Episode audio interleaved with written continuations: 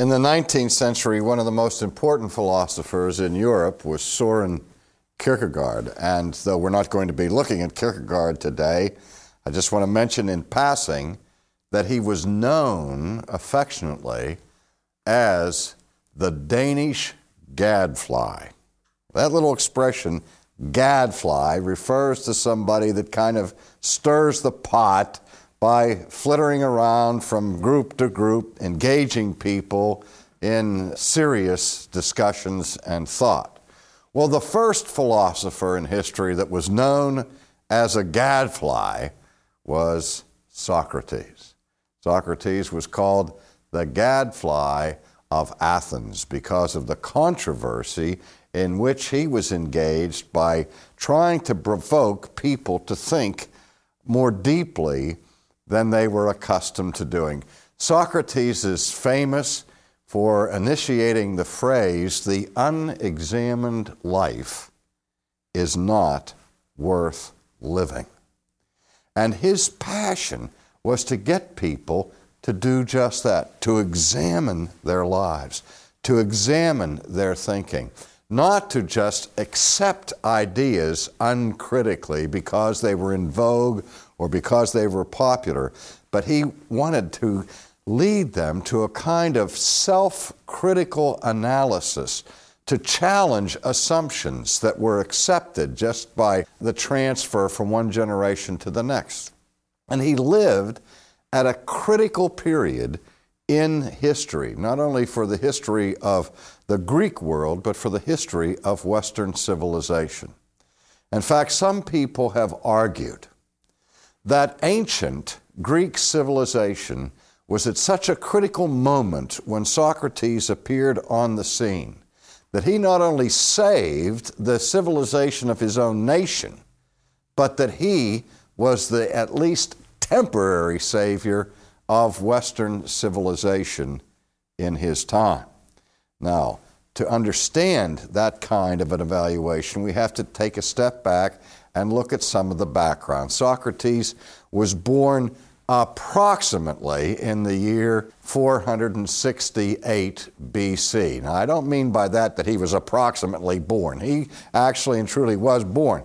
But we don't know exactly what year it was, but it was probably 468, 469 BC. And that was a very important time in Greek history because Socrates grew up in Athens and lived in the first instance during the period of the highest success and power of the Greek nation up until that point, and particularly the greatest success of Athens. But it was also during his life that the wars came to pass between the city state of Athens and the city state of Sparta. Now, you remember the adage that the Spartans had who trained their young men to be warriors, and when they would go off to war with their shields, the maxim that was given to the young soldier was, You come back with your shield or on it. That is, you fight to the death. Well, what happened during Socrates' life was that Sparta defeated Athens. And what followed that war was a period of unraveling of Greek culture and a period of great skepticism and disillusionment that gripped the citizens of Athens. Now, it wasn't simply the political and military circumstances that brought this malaise to the culture of Athens. But if you recall in our last lecture, we saw the impasse that arose between the two great thinkers prior to Socrates, Parmenides and Heraclitus. And in simple terms, what many of the common people were saying was wait a minute. What about this whole endeavor of searching for ultimate truth and for ultimate reality? It seems like a fool's errand to us. Maybe the skeptics are right that such truth is beyond the scope of our ability to discover it. And they would think like this if the titans of intellectual inquiry, like Parmenides and Heraclitus can't agree on ultimate issues. How can you expect us to sort all of these complex metaphysical questions out? So, what happened with the decay in the military power, economic power, and political power of Athens, coupled with this sense of frustration of trying to gain ultimate truth? The culture kind of disintegrated and grew inward in its attention and began to focus their thinking on this world, on concrete practical matters. We can't figure out these ultimate questions of truth, but we're still faced with the daily questions of how do we make a living? How do we face the necessities that life imposes upon us from day to day? So we have really the birth of ancient pragmatism. And I might also say it was the birth of ancient humanism and there was also a disillusionment about religion. The gods had let the people down. And so now we have a kind of pre Socratic period of secularism. Now, I use those particular descriptive terms for a reason because when we step away from the Greek age and look at our own culture today, many of the critics describe our own culture at the end of the 20th century as humanistic, as secular and as pragmatic. And so it's important for us, if we can look at an ancient culture that mirrors so many of the life situations that we encounter in our own civilization today, maybe we can learn something from it. But into this vacuum of the decline of Greek civilization stepped a group of teachers who became very important and they were called the Sophists.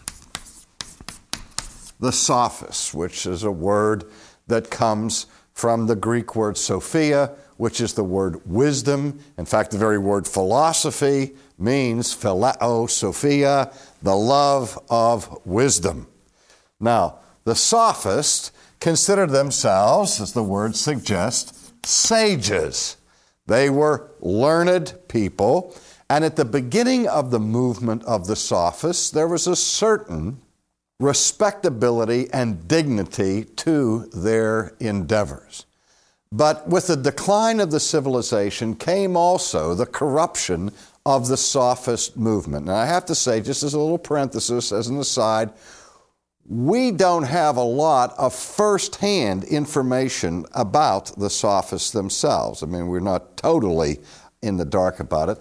But so much of the information that we have about the sophists in antiquity come to us through those dialogues of Plato that have survived to this day.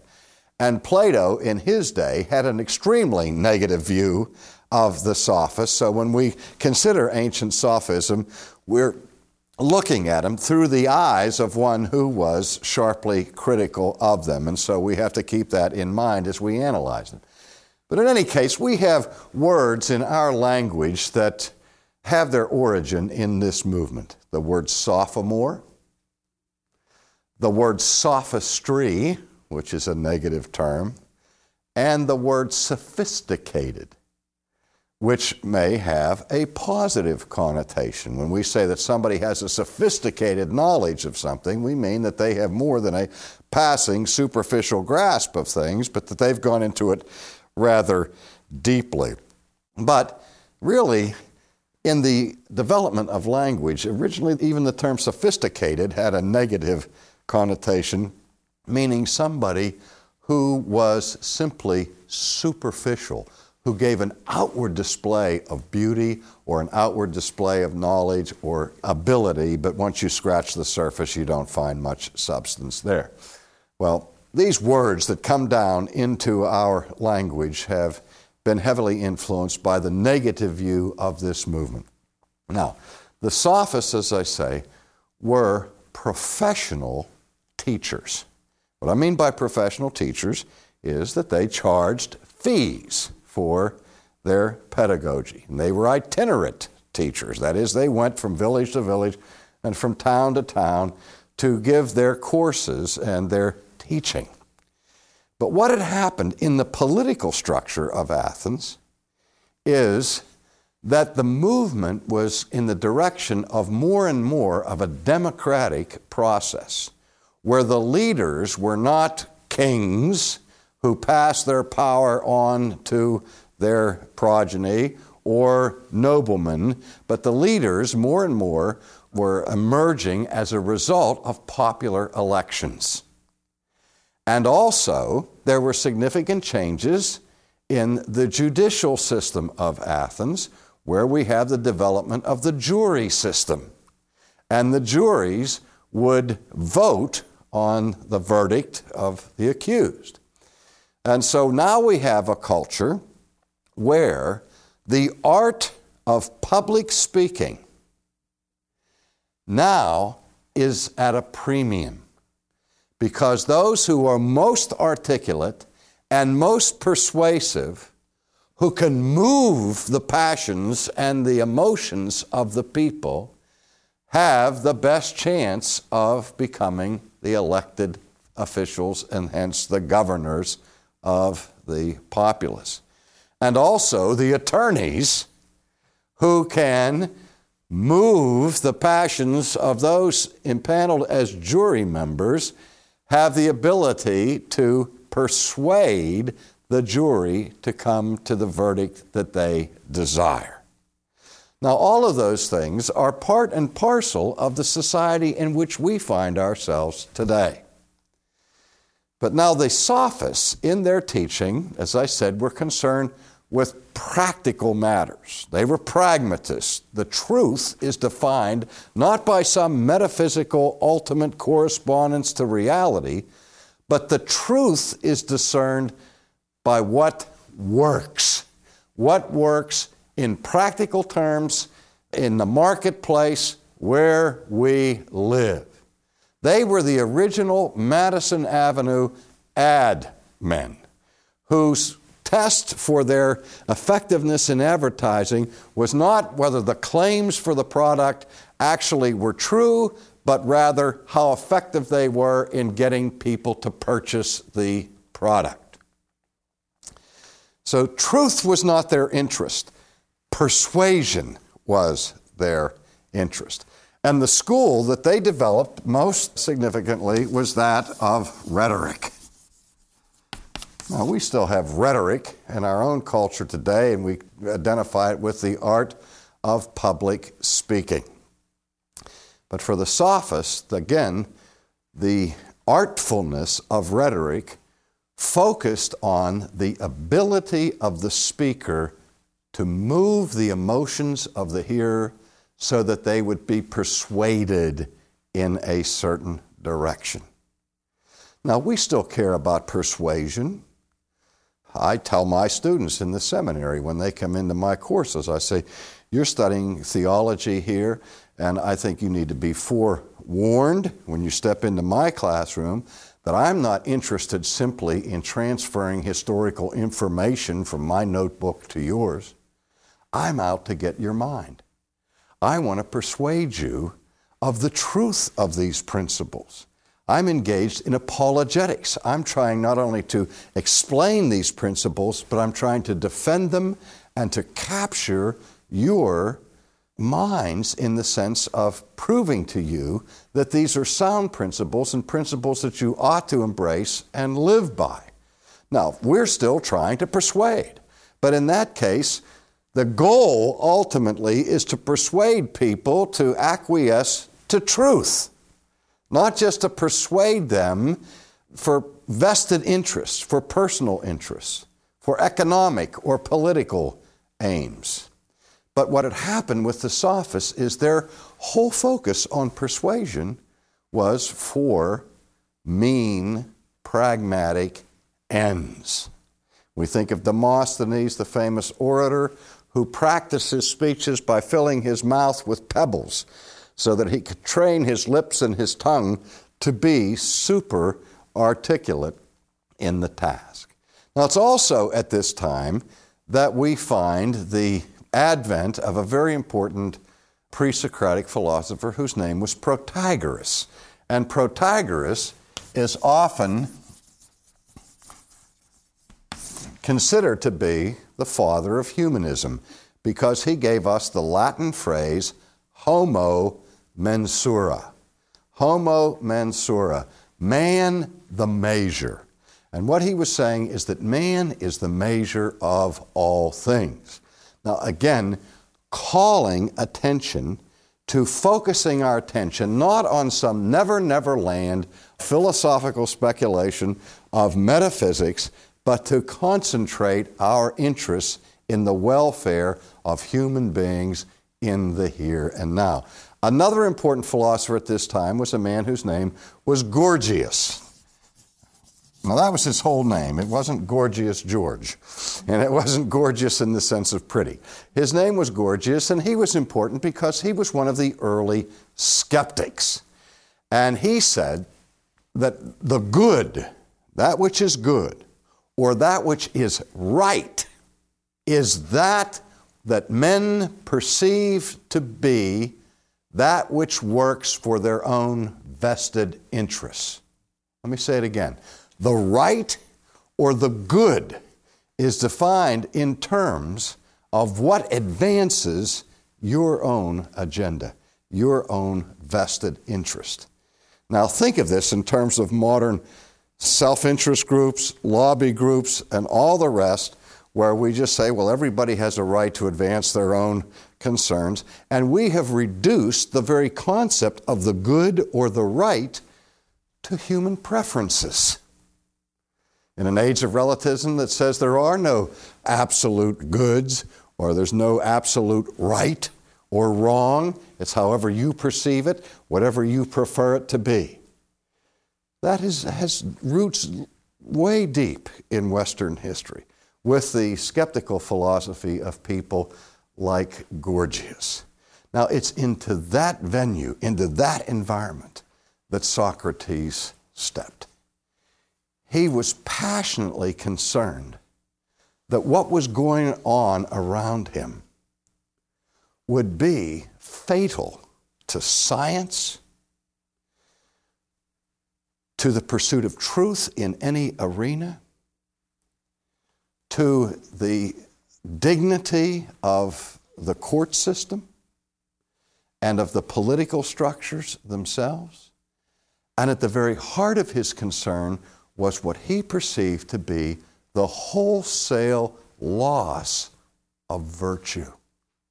Think of Bennett's book on virtue that was recently a bestseller in our own culture, where we are facing the same kind of disintegration in our culture today a fundamental loss of virtue. And Socrates was not satisfied to accept this as the fate of Athens. And so he went about the city, engaging students, engaging people in deep conversations, trying to awaken them to the deeper questions of truth and the great issues that faced the nation of his day. He wasn't content simply to examine his own life, but he wanted to get other people to begin challenging the assumptions of their culture and to begin examining their own premises and their own thinking.